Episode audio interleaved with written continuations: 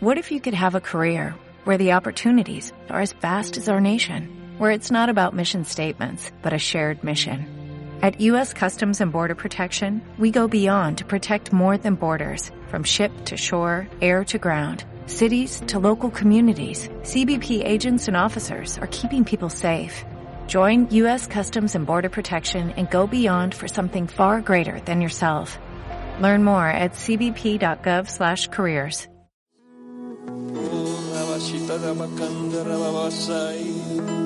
Oh, te mueves esta mañana. Gracias. Y hoy proclamamos que hay libertad. Y hoy proclamamos que hay vida, Jesús. Hoy proclamamos, Señor, que tu presencia está en medio de nosotros. En el nombre de Jesús. En el nombre de Jesús. Amén. Qué buen tiempo tenemos para honrar, para bendecir el nombre del Señor, iglesia. Y yo creo que esta mañana así como la tenemos de, adoración, una mañana de libertad, una mañana de, reclamar esa, esa paz, esa autoridad que Dios tiene para nosotros, no la podemos desperdiciar, iglesia. No podemos desperdiciar esta hermosa mañana que tenemos delante de nosotros. ¿Qué tal si usted ahí donde se encuentra, usted adora a Jesús, le dice, Señor, te amo, Señor, te bendigo, y usted pueda unirse en esta adoración que levantamos esta mañana en este lugar. Yo quiero saludar a toda la iglesia que está con nosotros, a los que están aquí en Bogotá, los que están en otras ciudades, los que están en otras naciones. Gracias por acompañarnos, gracias por estar en esta reunión dominical, gracias por compartir este tiempo con nosotros. Sé que sé que este es un tiempo de libertad, sé que este es un tiempo de bendición y yo quiero eh, animarte y quiero más que animarte, quiero agradecerte y quiero recordarte que nuestra función es la de orar es la de reclamar la bendición por nuestra ciudad. No solamente oramos esta mañana, sino que oramos durante todos los días, dice la palabra, oramos en todo tiempo con acción de gracias, con súplica, oramos por nuestra ciudad, oramos por nuestra nación, oramos por Colombia, por todo lo que está sucediendo. Creo que las noticias usted las ha visto, yo no quiero repetirlas, yo lo que vengo es a confesar la palabra del Señor a favor de nuestra ciudad, a favor de nuestra nación y, ¿por qué no?, también a favor de las naciones desde donde nos están viendo en esta mañana, los que están compartiendo con nosotros este servicio en línea. Hay una palabra que yo quiero compartirte y que tal vez eh, podrá eh, traer descanso, podrá traer libertad, no porque yo la diga, no porque yo la comparta, sino porque la palabra ya está escrita, porque la palabra ya hace parte de nosotros. Y yo quiero que tú eh, me acompañes en esta mañana, quiero que tú estés conmigo en esta palabra y quiero invitarte para que tomes tu Biblia y vas a mirar algunos pasajes, pero en especial Colosenses, el capítulo número uno. Colosenses capítulo número uno, hay algunos, alguna declaración que que, el apóstol Pablo hacía en esta, en esta carta a esta iglesia, a la iglesia de Colosas, y yo quiero tomar este tiempo también para hacer esa declaración para nosotros. Colosenses capítulo número uno, desde el versículo 9 hasta el versículo 13 tal vez o 14, o hasta el versículo 10 más bien. Y hay una imagen que yo quise colocar esta mañana, y es una imagen que, que para muchos puede ser o tierna o dolorosa, depende como usted la quiera ver. Es una imagen que seguramente usted va a ver en unos momentitos, pero de alguna forma nosotros nos hemos... Eh, nos hemos levantado durante todo este tiempo para declarar la sanidad de nuestros cuerpos, nos hemos levantado para declarar la sanidad de nuestra alma, de nuestro corazón. Y creo que como iglesia nuestro deber, nuestra función, no es vivir en función de lo que el hombre diga, no es vivir en función de lo que la ciencia diga, sino vivir en función de la palabra que Dios tiene para nosotros. ¿De acuerdo? Y por eso yo quiero invitarte a que no mires hacia atrás, sino que te levantes para resurgir, te levantes para avanzar en este tiempo. Sí, está bien, tenemos que cuidarnos, está bien, tenemos que manejar muy bien nuestros recursos económicos, por supuesto. Tenemos que eh, cuidar mucho nuestra, vida de familia, nuestra razón de familia. Ah, tenemos que aprender a amar a nuestros padres, tenemos que aprender a respetar y honrar a nuestra familia, a nuestros hijos. Pero también tenemos que aprender a abrir nuestra mente para conocer la palabra que Dios tiene para nosotros. Resurgimos para ser sanos. No nos, no nos podemos quedar mirando hacia atrás o no podemos quedarnos mirando solamente al futuro como un futuro de desesperanza, de miedo, de angustia, de enfermedad, como algunos lo quieren hacer ver. Cuando yo miro la palabra, y quiero que tú la mires conmigo, cuando miramos la escritura, podemos confesar que Dios tiene sanidad para nuestra mente, sanidad para nuestro corazón, y que Él nos está preparando, Él nos está reservando para un futuro glorioso. Tal vez hoy pasamos situaciones difíciles, pero tenemos que unirnos a la palabra que el apóstol Pablo estaba confesando y estaba escribiendo para la iglesia de Colosenses, para la iglesia de los Colosenses. Capítulo número uno, versículos nueve en adelante dice la escritura, así que desde que supimos de ustedes, no dejamos de tenerlos presentes en nuestras oraciones. Le pedimos a Dios que les dé pleno conocimiento de su voluntad y que les conceda sabiduría y comprensión espiritual. Entonces, la forma en que vivan siempre honrará y agradará al Señor y sus vidas producirán toda clase de buenos frutos. Mientras tanto, ustedes irán creciendo a medida que aprendan a conocer a Dios más y más. Pero me gustaría devolverme al versículo 9 por un segundo, por, un, por, un, por unos minutos. Le pedimos a Dios, era la oración del apóstol Pablo, le pedimos a Dios que les dé pleno conocimiento de su voluntad. Número dos, que les conceda sabiduría. Número tres, que les dé comprensión espiritual. Comprensión para poder vivir, para poder entender lo que Dios tiene reservado para nosotros. Pero también en el versículo 13 dice la escritura, si quiero que tú lo mires conmigo, el versículo número 13 dice, den siempre gracias al Padre. Él los hizo aptos para que participen de la herencia que pertenece a su pueblo, el cual vive en la luz.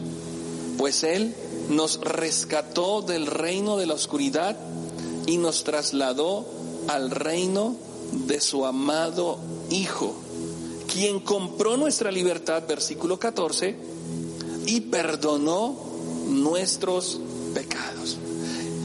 Es una palabra de aliento para usted y para mí en esta mañana que, que tenemos por delante, iglesia. Es una palabra que nos levanta porque no podemos vivir con heridas, no podemos vivir con situaciones complicadas en nuestro corazón. Tal vez como la figura de ese sapito que usted estaba viendo esta mañana ahí, todo malherido, todo maltrecho, con vendas, con, con curitas, con gasa. Podríamos tal vez nosotros en esta mañana entender y comprender que la visión y el propósito de Dios para nosotros en este tiempo es un tiempo de sanidad. Muchos de nosotros podemos decir a esta palabra amén Muchos de nosotros podemos recordar y reconocer que sí, Dios tiene un propósito para nosotros. Y no está de más, hermano, caminar en esas promesas. Más en estos tiempos tan complicados que estamos viviendo, en estos tiempos tan difíciles que estamos atravesando. Pero yo quiero en esta mañana ir contigo a pensar en que aunque estamos en casa, aunque de alguna manera nos estamos protegiendo, aunque de alguna manera nos sentimos victoriosos, nos sentimos que vamos adelante, hay enemigos que quieren destruir nuestro corazón. Hay situaciones, como dice la palabra en el libro de los cantares, hay zorras pequeñas que quieren entrar y hacer daño en nuestras vidas. Pero usted y yo tenemos que levantarnos en este tiempo para confesar que hay libertad. Usted y yo tenemos que levantarnos en este tiempo no para creer solamente lo que las noticias, lo que la prensa dice, sino para creer lo que la palabra del Señor tiene para nosotros. Y hoy yo puedo reconocer contigo que en medio de nuestra vida diaria nos hemos enfrentado a gigantes, nos hemos enfrentado a situaciones difíciles. Yo sé que tú ahí en la casa en este tiempo tal vez te has enfrentado a situaciones complicadísimas, momentos de miedo, momentos de angustia, momentos en los cuales el enemigo ha querido venir a atormentarte. Y yo quiero mm, mm, describir contigo tal vez tres enemigos, tal vez tres situaciones que pueden ser el, el, meollo de todo nuestro enredo. Pueden ser la situación en la cual nos hemos venido a enredar, pero también te quiero mostrar esta mañana a la luz de la palabra cuál es el paso que debemos tener. Y muchos de nosotros nos hemos enfrentado al orgullo en este tiempo. Sí, el orgullo es lo contrario a la humildad. Y tal vez en este tiempo, mientras estamos en casa encerrados, mientras tal vez de pronto como que hemos perdido un poco la, parte de la liturgia, del servicio, del venir a la iglesia, nos hemos dejado contagiar de muchas cosas y entre ellas el orgullo. Y el orgullo es creernos más de lo que somos. El orgullo es creernos más de que usted y yo podemos, eh, podemos tener un valor excesivo, un pensamiento excesivo de nosotros. El orgullo dice, yo puedo, yo no necesito a nadie, yo tal vez me siento bien como estoy, no necesito la ayuda de Dios. Y tal vez yo pensaría en este momento cuántos de nosotros en algún momento, si no tú, algún familiar, algún amigo, tal vez tu papá, tu esposo, tus hijos, en algún momento han descuidado o hemos descuidado nuestra relación con Dios. El orgulloso no es capaz de reconocer cuando alguien le está hablando con razón. El orgulloso no entiende cuando Dios le habla. Hay necios, dice la palabra, hay hombres y mujeres necios. El orgulloso pretende ser Dios, considera que no necesita a Dios para atravesar esta situación. Y tal vez en, algún momento eh, eh, yo eh, me he puesto a pensar en que en medio de esta situación, muchos decimos, no, Dios, Dios no nos va a sacar de esta. Dios como que se olvidó de la humanidad, como que esta situación no, no, no tiene reversa, no tiene salida. Aún en eso podemos ver el orgullo. Otros de pronto se han dejado llenar en este tiempo del enojo, del mal genio, de la crítica. Algunos podrían decir, no es que así soy yo, es que la pandemia me volvió así, es que el encierro me volvió así, es que esta situación me, me tiene así complicado. La Biblia nos dice que el enojo, que la crítica se pueden convertir en un pecado que nos aleja del corazón del Padre. Y tal vez otra situación difícil que usted y yo hemos venido atravesando en este tiempo es la rebeldía. Sí, nos rebelamos en contra de Dios. Ah, pero Dios, ¿por qué no me sana? ¿Por qué Dios permite esta situación? ¿Por qué un Dios tan bueno permite la crisis? ¿Por qué un Dios tan bueno permite la enfermedad? ¿Por qué un Dios tan bueno ha permitido que me quede sin trabajo? ¿Por qué un Dios tan bueno permite esta u otra situación? Y comenzamos a juzgar, ¿de acuerdo? Comenzamos tal vez a criticar. No sé, tal vez al utilizar esas tres palabras, rebeldía, crítica y enojo y orgullo, tal vez podría estar pisando callos esta mañana, porque muy seguramente algunos de nosotros nos hemos sentido con estos tres enemigos en nuestra espalda. Y tal vez ya no, ya no están en la espalda, sino que se pasaron al frente a nuestro corazón.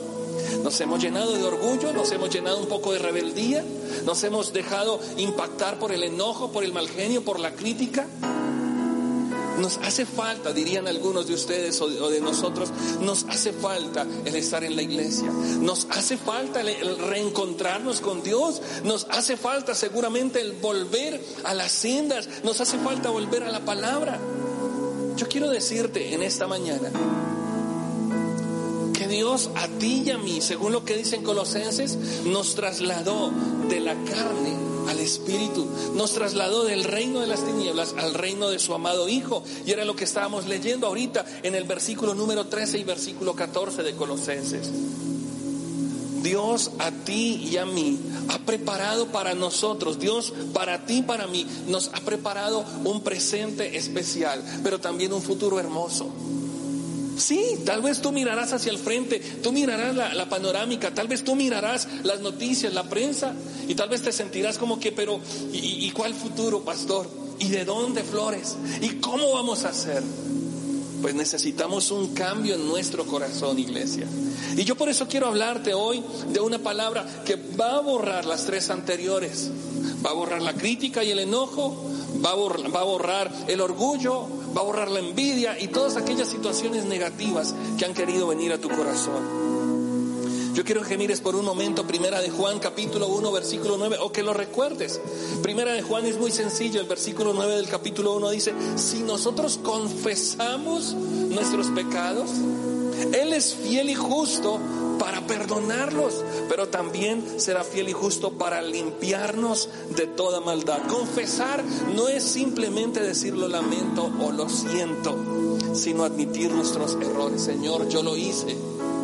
Y creo que la no podíamos terminar con una mejor canción, con una mejor adoración esta mañana. Perdónanos, Señor, si nos hemos desviado. Y tal vez muchos en este tiempo nos hemos desviado. Muchos de pronto como que nos hemos tal vez salido por un momento del camino, pero la misericordia de Dios es nueva cada mañana. Isaías decía en el capítulo 55, versículo 7, deje el impío su camino, el hombre malo sus pensamientos y vuélvase al Señor, el cual es amplio en misericordia, el cual es bueno para perdonarnos. Y yo quiero hablarte hoy del arrepentimiento que necesitamos. Sí, iglesia. Tal vez esta palabra eh, muchas veces la hemos dejado a un lado, ya el arrepentirnos, ya como que eso hace parte de los parvulitos cristianos, como que eso hace parte de la escuela de doce pasos, ¿verdad?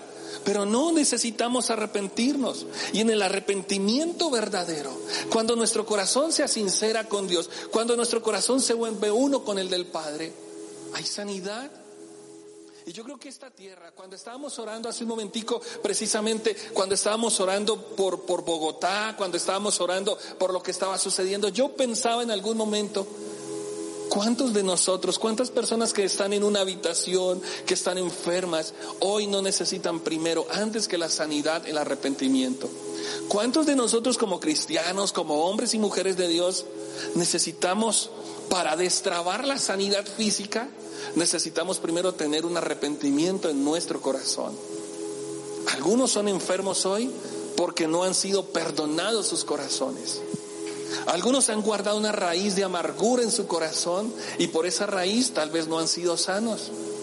Por eso es que necesitamos arrepentirnos. ¿Y qué es arrepentirnos? Número uno, reconocer que cometemos errores a diario. Reconocer que día a día la embarramos. Primera de Juan, yo lo estaba leyendo ahorita. Si confesamos los pecados, Dios que es fiel y justo nos va a perdonar y nos va a limpiar. Y David dijo en otro salmo, mi pecado te declaré, no encubrí mi iniquidad, confesaré, dijo David, confesaré mis pecados y él perdonará mi maldad.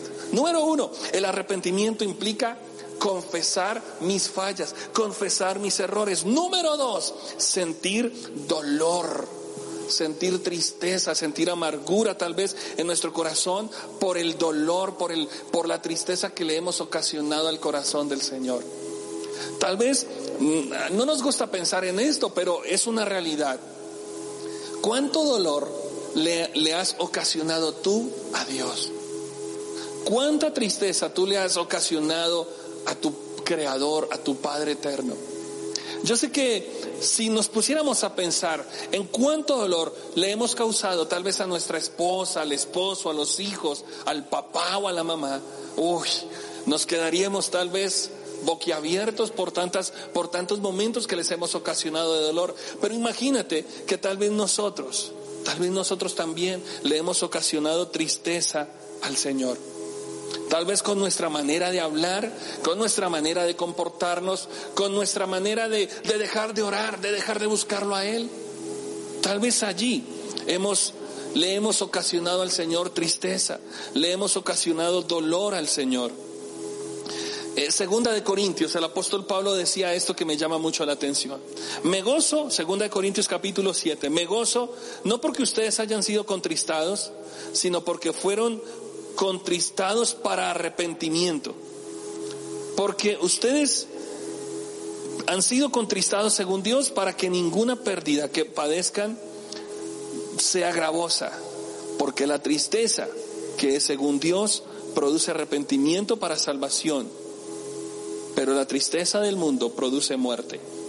Cuando le hemos ocasionado dolor, cuando le hemos ocasionado tristeza a Dios, ¿sabe que Dios se contrista. Dios en su, en su, en su, en su esencia, en su personalidad, Él también se entristece, su corazón se contrista. ¿Y cuántas veces nosotros hemos hecho entristecer el corazón de papá? Y hoy se trata, iglesia, hoy se trata de que tú te arrepientas de ese dolor que le has ocasionado y que haya un cambio en tu mentalidad, que haya un cambio en tu pensamiento. Ese es el arrepentimiento, no traerle más dolores. Hay una canción que nosotros entonamos de vez en cuando, ¿verdad? Cambiaré mi tristeza, cambiaré mi vergüenza. ¿Qué tal si cambiamos esos dolores que le ocasionamos a Dios y traemos algo diferente para Él? Número tres, el arrepentimiento nos invita a apartarnos del pecado. y nos invita a apartarnos de todo lo que a, usted y a mí nos incita, lo que nos motiva al pecado. Necesitamos como cuarto renunciar al pecado, romper las ataduras, romper lo que nos ha hecho daño y aún inclusive creo que muchos de nosotros podíamos darnos cuenta que hemos albergado en nuestro corazón o le hemos abierto en nuestro corazón puertas al enemigo puertas para que seamos orgullosos, puertas para que seguramente seamos personas envidiosas, groseras, mal habladas. Estos días estábamos con mi esposa hablando acerca de nuestro sobrinito que estuvo estos días con nosotros. Y yo sé que como él, él tiene un corazón tierno de todas maneras. Y él está ahí, y él está ahí siempre jugando en su tablet, y él está ahí con sus juegos, y muy seguramente, ahora los juegos no son como nuestra época, que uno jugaba en la calle con la gente y salía corriendo, qué sé yo, ahora se juega de manera interactiva. Y a través de esos juegos comienza uno a escuchar palabras, lenguaje diferente, y seguramente a este joven se le empiezan a pegar algunas palabras. Y uno tiene que decirlo, oiga hermano, pero esas son las palabras que le enseñan sus profesores en el colegio, eso es lo que le enseñan sus papás, eso es lo que le enseña la pastora. ¿Cierto que no? Y él como que decía, sí, me dejo llevar. Muchos de nosotros nos dejamos llevar por las situaciones negativas. Muchos de nosotros le abrimos las puertas de nuestro corazón al enemigo para que él traiga suciedad, para que él traiga mugre, para que él traiga cosas que no nos sirven. Y es por eso que necesitamos arrepentirnos. Y último, necesitamos crear en nuestro corazón una vida cambiada, tener en nuestro corazón una vida cambiada. Mateo capítulo 3, versículo 8, Jesús decía, mire, hagan frutos dignos de arrepentimiento. Tengan ustedes una vida diferente. Y sabes que entiendo, iglesia, que en este tiempo, que en esta temporada, tú y yo necesitamos tener un corazón diferente. En este tiempo necesitamos tener un corazón distinto, un corazón que ame a Dios, me llama tanto la atención y creo que ayer lo estábamos escuchando en una charla en la que estábamos eh, presentes con mi esposa, es que el sistema de gobierno de este mundo, el sistema que se está afrontando en estos días, es un sistema anti Dios, es un sistema anticristo, es un sistema anti, antivida, en el que todo el mundo está cambiando, hay nuevos valores, hay nuevos principios de igualdad, de respeto, de amor. Pero esos principios de igualdad y de amor y de respeto que están llegando hoy día están sacando a Dios de la ecuación. ¿Y cuántos de nosotros de alguna manera no necesitamos arrepentirnos también porque estamos sacando a Dios de la ecuación de nuestras vidas? Sí, somos cristianos de verdad. Sí, vamos a la iglesia cuando, cuando está abierta. Pero hay ocasiones donde hemos dejado a Dios a un lado Hemos dejado que el orgullo, que el mal genio, que la gritería, que el chisme, que la murmuración y muchas otras cosas vengan a nuestra vida. Creo que hoy usted y yo necesitamos un cambio. Creo que Dios tiene para nosotros un reino nuevo, una vida nueva, iglesia. Dios tiene para nosotros algo especial. No se nos puede olvidar lo que dice Colosenses capítulo 1, versículo 13. Dios nos trasladó al reino de su Hijo. Dios ha, preparado Dios para nosotros un, tiempo especial en su presencia. Dios está preparando el tiempo, la, la, humanidad, Dios está preparando todo para que como hijos de Él no vivamos de acuerdo al sistema de este mundo, sino para que vivamos de acuerdo a su palabra. El cielo y la tierra, dijo Jesús, van a pasar, pero las palabras del Señor permanecen para siempre. Necesitamos vivir de acuerdo al sistema de Dios, no al sistema del mundo. Necesitamos vivir de acuerdo al plan de Dios, no al diseño de este mundo. Y el diseño de Dios incluye que haya un cambio en nuestra mente. Incluye el diseño de Dios, que haya un cambio en nuestros pensamientos, que haya un cambio en nuestra manera de hablar, que haya un cambio en nuestra manera de pensar. Yo quiero comenzar a terminar esta charla, comenzar a terminarla.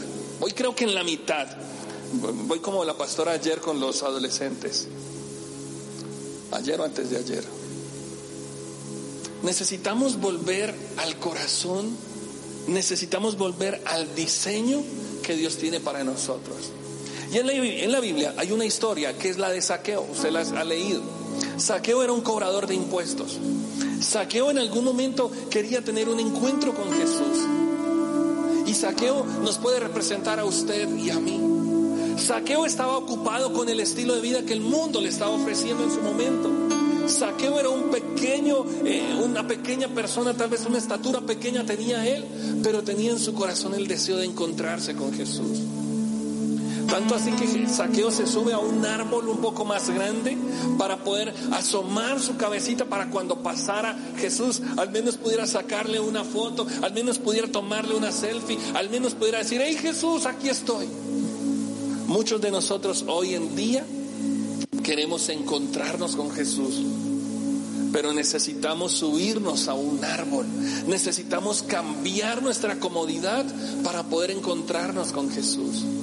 Saqueo se sube a ese árbol y Saqueo comienza a gritar, seguramente le pone la linterna del celular al maestro y el maestro sabía que allí en ese árbol estaba Saqueo y le dice, Saqueo, baja de allí, baja de allá. ¿Qué haces allá encaramado? Ven. ¿Sabes que Dios quiere tener un encuentro contigo y conmigo en este tiempo? Cuando tú y yo le rendimos al Señor nuestro corazón, cuando nos arrepentimos, cuando limpiamos, cuando lavamos nuestra vida interior, estaremos listos, estaremos más que listos para encontrarnos con Él.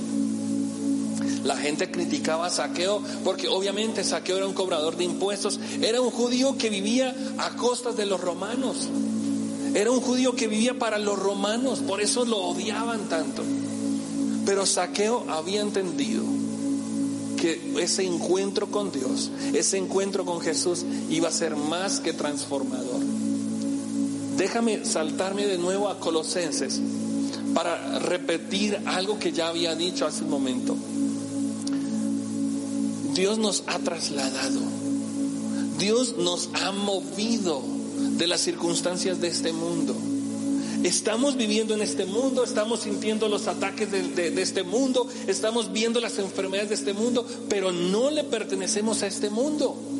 Por eso es necesario replantearnos nuestra manera de vivir. Por eso es necesario replantearnos.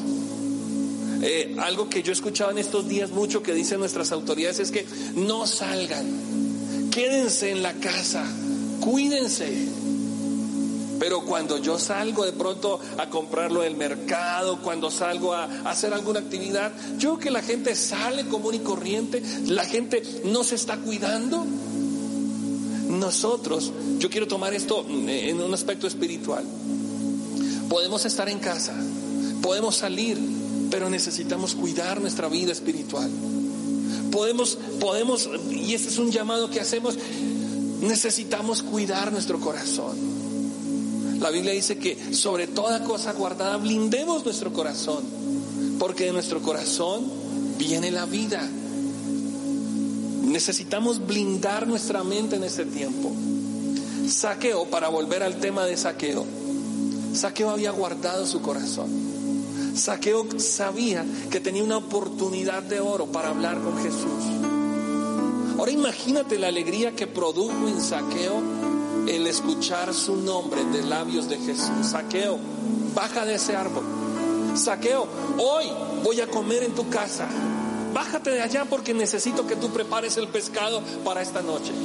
Ahora te imaginas, Saqueo, cómo se sentiría de feliz cuando tú y yo tenemos un encuentro con Jesús, cuando tú y yo nos encontramos con Él necesitamos dejar a un lado todas aquellas cosas que nos han contaminado. El orgullo, el enojo, la crítica, la envidia, los malos pensamientos, esos augurios malos que muchas veces publicamos y que no los podemos sacar de nuestro corazón. Necesitamos resurgir, iglesia. Necesitamos, como decía Pablo, ya no vivo yo, es Cristo el que vive en nosotros. Somos del Señor, somos de Él, le pertenecemos a Él, estamos en las filas de su ejército. Y si estamos en su ejército, si le pertenecemos a Él, necesitamos vivir como es digno de Él. Nosotros, jóvenes, adultos, padres, matrimonios, solteros, necesitamos vivir al estilo de Jesús necesitamos tener un corazón digno que lo represente a Él. Hoy nuestra sociedad está enferma. Hoy nuestros barrios están enfermos, nuestras familias están enfermas. Pero tal vez usted y yo hoy podemos brillar con la luz que Jesús nos da para brillar. Necesitamos restituir. Cuando Saqueo se encuentra con Jesús, él baja del árbol, se va inmediatamente a su casa.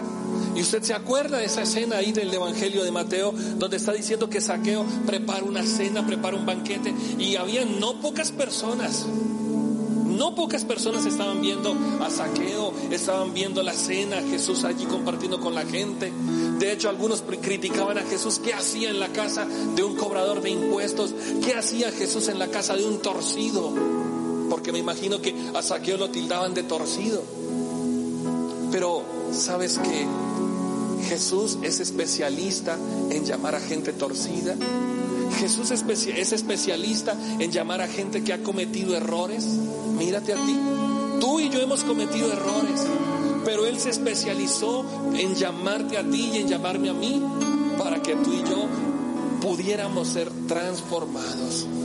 Necesita nuestra sociedad, nuestra familia necesita gente ya no sea torcida, sino que se enderece, que camine, que viva que hable y que piense al estilo de Dios. Saqueo dice en algún momento, miren, yo he robado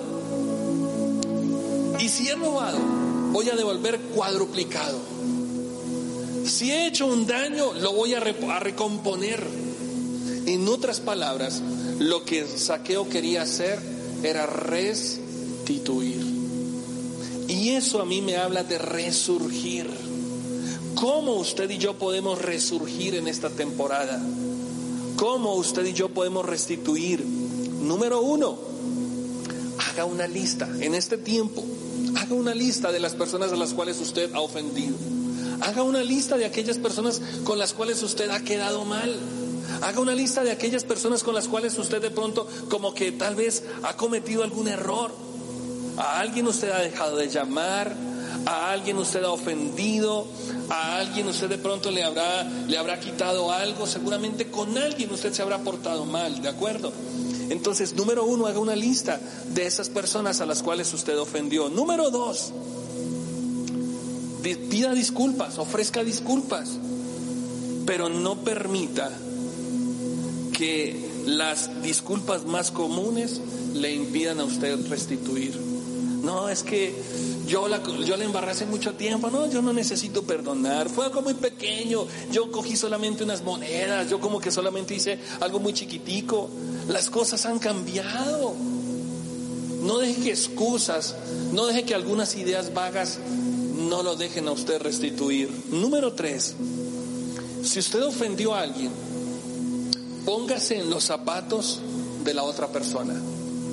Yo muchas veces cuando ofendo a alguien o cuando tenemos un problema con mi esposa, yo, ay, yo no le hice nada, yo ni la pisé, yo no le hice nada, pero tengo que ponerme en los zapatos de ella.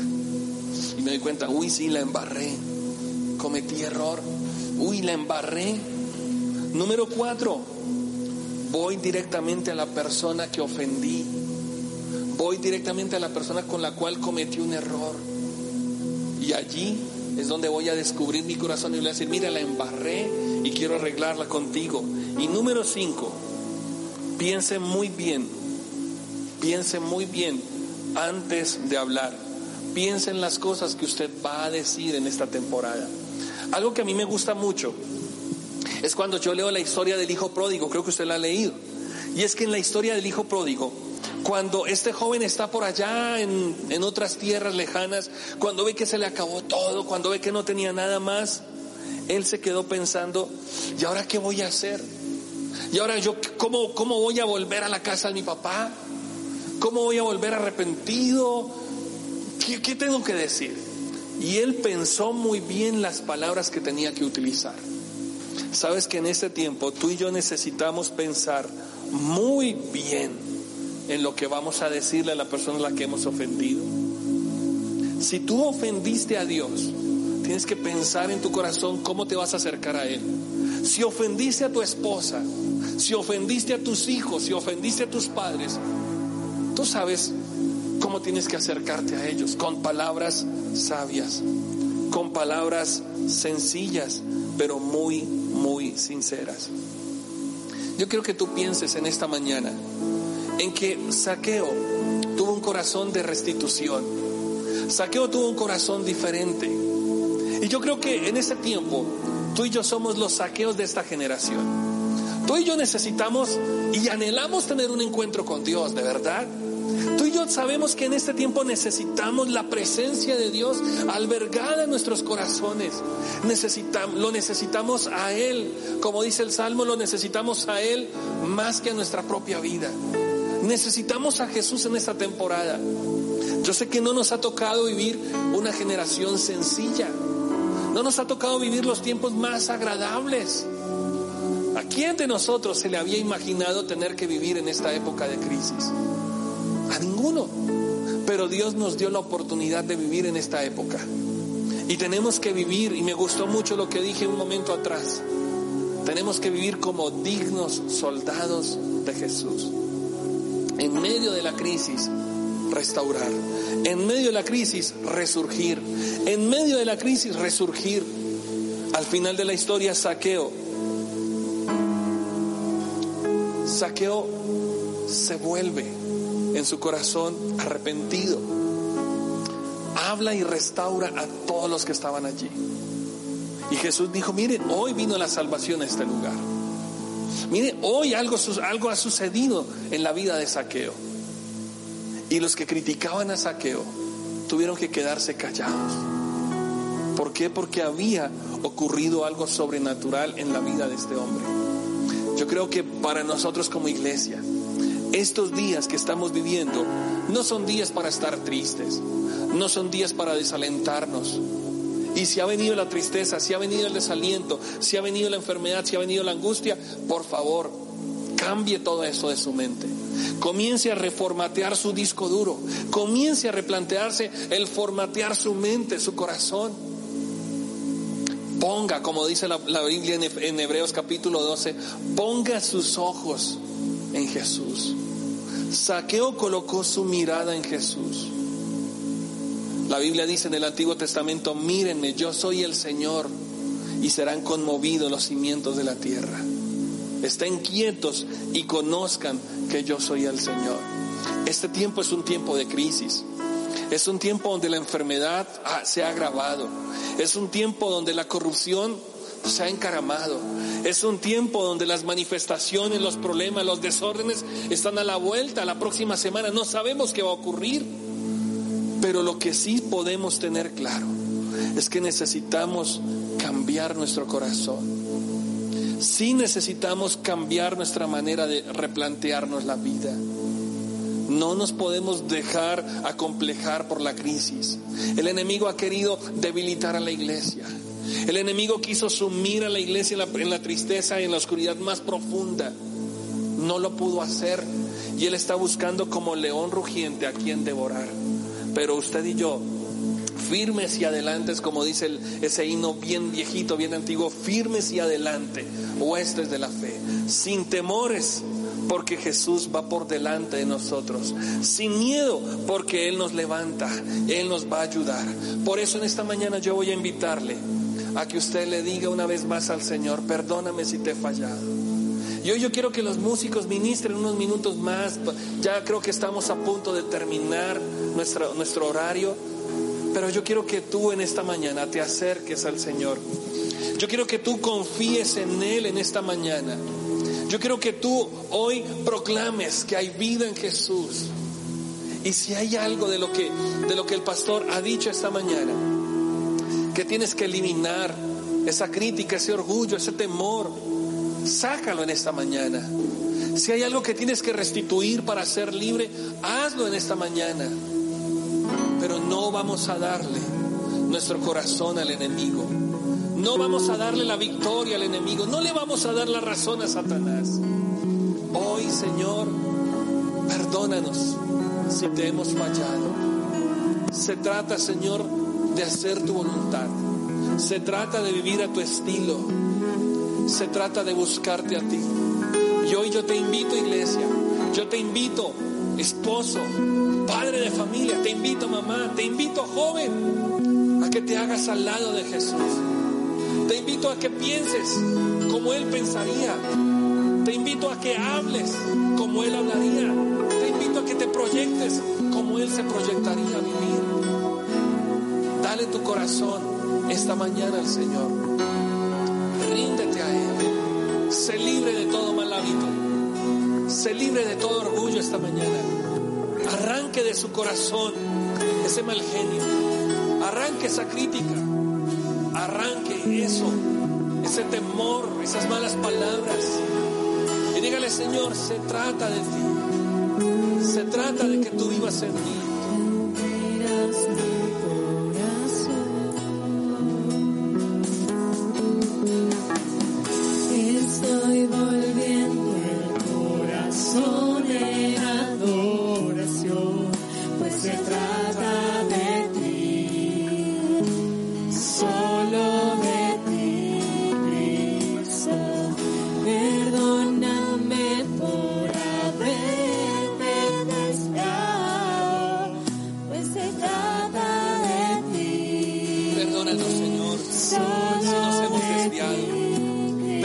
Señor, si tal vez hemos vivido de una forma como a ti no te agrada, Jesús. Perdónanos si hemos dejado, Señor, que las zorras pequeñas dañen nuestra vida. Perdónanos, Señor, por tantas heridas, por tanto dolor que hemos ocasionado. Pero necesitamos, Señor, un corazón diferente, porque se trata, se trata de ti, solo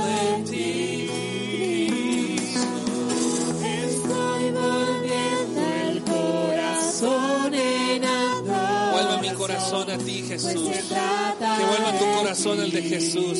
Que vuelva tu vida la de Jesús esta mañana.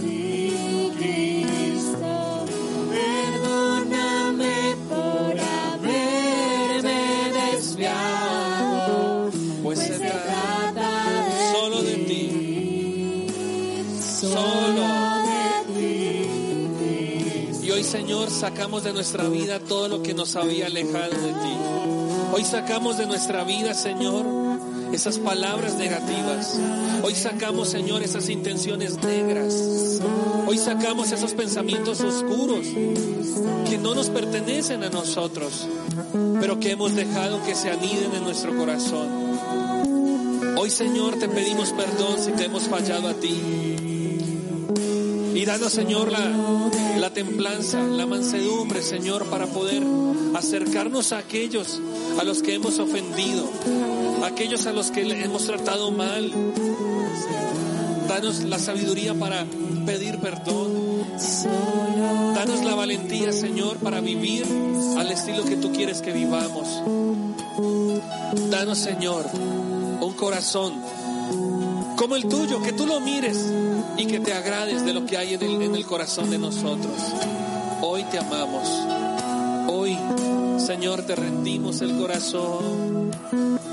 Y una vez más, Señor, te decimos, pues se trata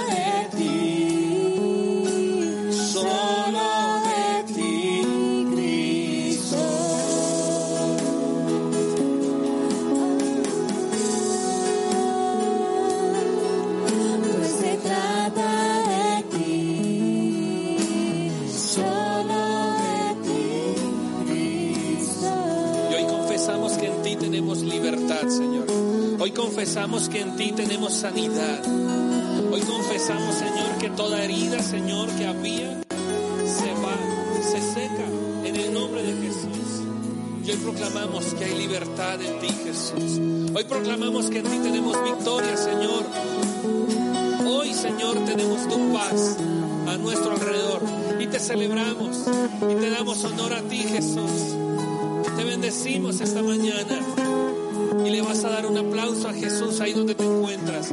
Vas a adorar a Jesús con todo tu corazón y le vas a dar gracias a Él. Él lo merece en esta mañana, en el nombre de Jesús.